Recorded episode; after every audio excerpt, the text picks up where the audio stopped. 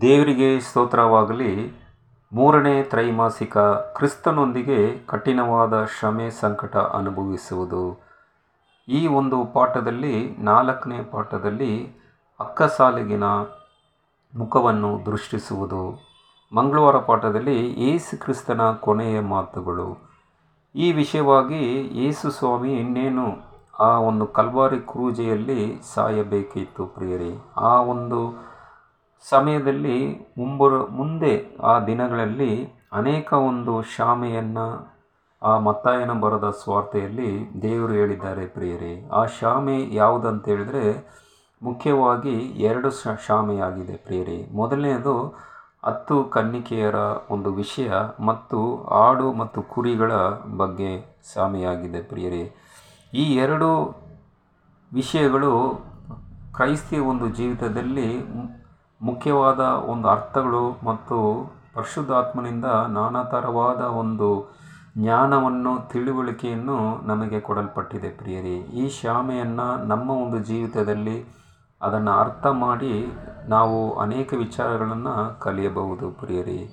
ಇಲ್ಲಿ ಮತ್ತಾಯ ಬರೆದ ಸ್ವಾರ್ತೆ ಇಪ್ಪತ್ತೈದು ಒಂದರಿಂದ ಹನ್ನೆರಡನೇ ವಚನದಲ್ಲಿ ತಿಳಿಸಿರುವ ಹತ್ತು ಮಂದಿ ಕನ್ನಿಕೆಯರ ಸಾಮ್ಯದಲ್ಲಿ ಎಣ್ಣೆಯು ಪವಿತ್ರಾತ್ಮನಿಗೆ ಸಂಕತವಾಗಿದೆ ಪ್ರಿಯರೇ ಎಂದು ಸತ್ಯವೇದ ಅನೇಕ ಒಂದು ವಿದ್ಯಾಂಸರು ಕೂಡ ಹೇಳುವುದನ್ನು ನಾವು ಕೇಳಬಹುದು ಪ್ರಿಯರೇ. ಅನೇಕ ಒಂದು ಶ್ರೇಷ್ಠವಾದ ದೇವ ಒಂದು ಮಹಿಳೆ ಕೂಡ ಇದನ್ನು ಒಪ್ಪಿಕೊಳ್ಳುತ್ತಾರೆ. ಆದರೆ ಈ ಸಮಯದಲ್ಲಿ ಎಣ್ಣೆಯು ಪವಿತ್ರಾತ್ಮನಿಗೆ ಮಾತ್ರ ಹೋಲಿಕೆ ಆಗದೆ ಇನ್ನು ಒಂದು ಶ್ರೇಷ್ಠವಾದ ಒಂದು ವಿಷಯ ಕೂಡ ಅದರಲ್ಲಿ ಅರ್ಥ ಕೊಡುವರಾಗಿದ್ದಾರೆ ಪ್ರಿಯರೇ. ಎಣ್ಣೆಯು ಒಬ್ಬರ ಗುಣ ಸ್ವಭಾವ ಸಂಕೇತವೂ ಕೂಡ ಆಗಿದ್ದು, ನಾವು ಬೇರೆಯವರಾಗಲಿ ಅಥವಾ ಬೇರೆಯವರು ನಮಗಾಗಲಿ ಅದನ್ನು ಕೊಡಲಾಗುವುದಿಲ್ಲವೆಂದು ಸಹ ಹೇಳುತ್ತಾರೆ ಪ್ರಿಯರೇ. ಹತ್ತು ಮಂದಿ ಕನ್ಯರ ಸಾಮ್ಯ ಓದಿರಿ, ಎಣ್ಣೆಯು ಪವಿತ್ರಾತ್ಮನ ಸಂಕೇತ ಅಥವಾ ಒಬ್ಬ ವ್ಯಕ್ತಿಯ ಕ್ರಿಸ್ತನಂತೆ ಗುಣ ಸ್ವಭಾವ ಹೊಂದಿರುವ ಸಂಕೇತವಾಗಿದೆ ಎಂಬುದ ಮೇಲೆ ಈ ಸಾಮ್ಯದ ಅರ್ಥವು ಹೇಗೆ ಬದಲಾಗುತ್ತದೆ? ಒಂದು ಪ್ರಶ್ನೆ ಕೂಡ ಇಲ್ಲಿ ಕೊಡಲ್ಪಟ್ಟಿದೆ. ಮತ್ತಾಯ ಬರೆದ ಸ್ವಾರ್ಥ ಇಪ್ಪತ್ತೈದು, ಮೂವತ್ತೊಂದರಿಂದ ನಲವತ್ತಾರನೇ ವಚನಗಳಲ್ಲಿ ತಿಳಿಸಿರುವ ಕುರಿ ಮತ್ತು ಆಡುಗಳ ಸಾಮ್ಯದಲ್ಲಿ ಅವುಗಳನ್ನು ಪ್ರತ್ಯೇಕಿಸುವುದಕ್ಕೆ ಯಾವ ಮನದಂಡನವನ್ನು ಉಪಯೋಗಿಸಲಾಗಿದೆ ಪ್ರಿಯರೇ. ಈ ಅರಸನು ಈ ಸಾಮ್ಯದಲ್ಲಿ ಕುರಿಗಳು ಮತ್ತು ಆಡುಗಳನ್ನು ಅವುಗಳ ಕ್ರಿಯೆ ಹಾಗೂ ಸ್ವಭಾವದ ಆಧಾರದ ಮೇಲೆ ವಿಂಗಡಿಸಿದನೆಂಬು ಗಮನಿಸಬೇಕಾಗಿದೆ ಪ್ರಿಯರೇ. ಕ್ರಿಯೆಗಳ ಮೂಲಕ ರಕ್ಷಣೆ ಆಗದಂತೆ ಕ್ರೈಸ್ತನು ಇಲ್ಲಿ ಬೋಧಿಸಲಿಲ್ಲ ಪ್ರಿಯರೇ. ಆದರೆ ರಕ್ಷಣೆ ಯೋಜನೆಯಲ್ಲಿ ಒಳ್ಳೆಯ ಹಾಗೂ ಪರೋಪಕಾರ ಗುಣ ಸ್ವಭಾವವು ಎಷ್ಟೊಂದು ಪ್ರಾಮುಖ್ಯವಾಗಿದೆ ಎಂಬುದನ್ನು ತಿಳಿಸುತ್ತದೆ ಪ್ರಿಯರೇ. ಈ ಒಂದು ಆಡು ಮತ್ತು ಕುರಿ ಕೊನೆಯ ಕಾಲದಲ್ಲಿ ದೇವರ ಒಂದು ತೀರ್ಪು, ನೀತಿವಂತರು, ಅನೀತಿವಂತರು ಒಂದು ಎರಡು ಪಂಗವಾಗಿ ಅಲ್ಲಿ ದೇವರು ತೀರ್ಪನ್ನು ಕೊಡುವ ಯೇಸು ಕ್ರಿಸ್ತನ ಎರಡನೇ ಬರುವನದಲ್ಲಿ ನಡೆಯುವ ಘಟನೆ ಆಗಿದೆ ಪ್ರಿಯರೇ.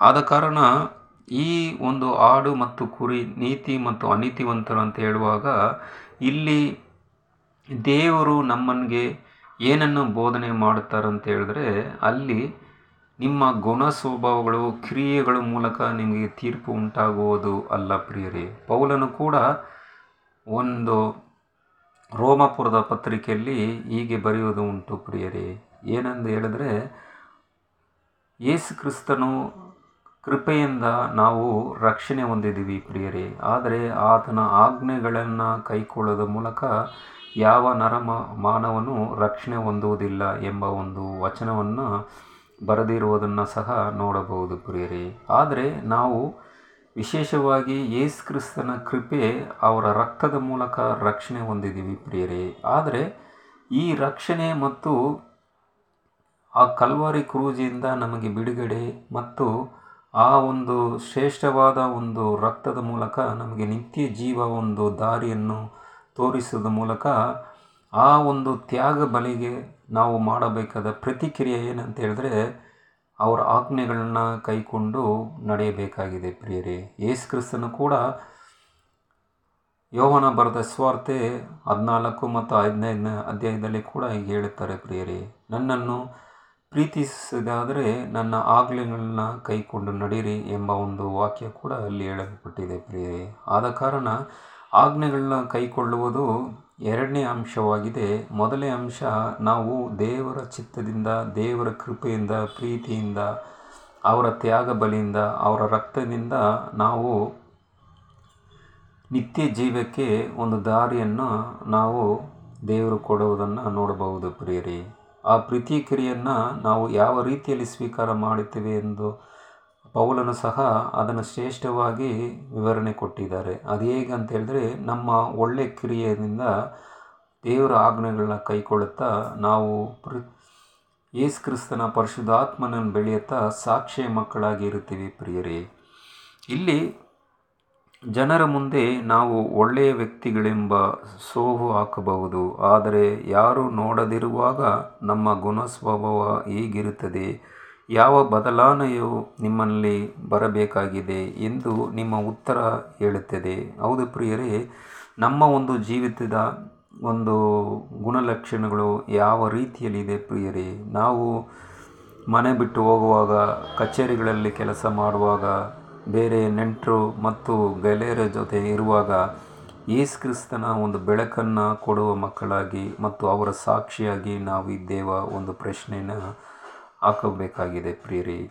ಈವ ಆಡು ಮತ್ತು ಕುರಿಗಳಲ್ಲಿ ಮತ್ತು ಹತ್ತು ಕನ್ಯರ ವಿಷಯದಲ್ಲಿ ಒಂದು ಭಾಗ ರಕ್ಷಣೆ ಹೊಂದರು ಮತ್ತು ಆ ಉಳಿದ ಭಾಗ ತೀರ್ಪನ್ನು ಎರಡನೇ ಮರಣಕ್ಕೆ ದೇವರು ಕೊಡುವುದನ್ನು ಸಹ ನೋಡಬಹುದು ಪ್ರಿಯರೇ. ಹೌದು ಪ್ರಿಯರೇ, ನಾವು ಹತ್ತರಲ್ಲಿ ಐದು ಒಳ್ಳೆಯ ಕನ್ನಿಕರ, ಆ ಕನ್ಯರ ವಿಷಯದಲ್ಲಿ ಎಣ್ಣೆ ಮತ್ತು ಆ ಗುಣಲಕ್ಷಣಗಳ ಹೊಂದುವ ಗುಂಪಾಗಿ ಏಸು ಕ್ರಿಸ್ತನ ಅಂಗೀಕಾರ ಮಾಡಿ ಎರಡನೇ ಬರೋನಲ್ಲಿ ಅವರನ್ನು ಎದುರು ನೋಡಿ ಪರಲೋಕಕ್ಕೆ ಹೋಗುವ ಮಕ್ಕಳಾಗಿ ಭಾಗಿಯರಾಗಿರಬೇಕು ಎಂಬ ಒಂದು ಪಾಠವನ್ನು ಇಲ್ಲಿ ಇಲ್ಲಿ ನಮಗೆ ಕೊಡಲ್ಪಟ್ಟಿದೆ ಪ್ರಿಯರೇ. ಇನ್ನು ಅನೇಕ ಪಾಠಗಳನ್ನು ನಾವು ಮುಂಬರುವ ಪಾಠಗಳಲ್ಲಿ ನಾವು ಓದಬಹುದು. ದೇವರು ನಿಮ್ಮನ್ನು ಅಧಿಕವಾಗಿ ಆಶೀರ್ವಾದ ಮಾಡಲಿ. ಆಮೇಲೆ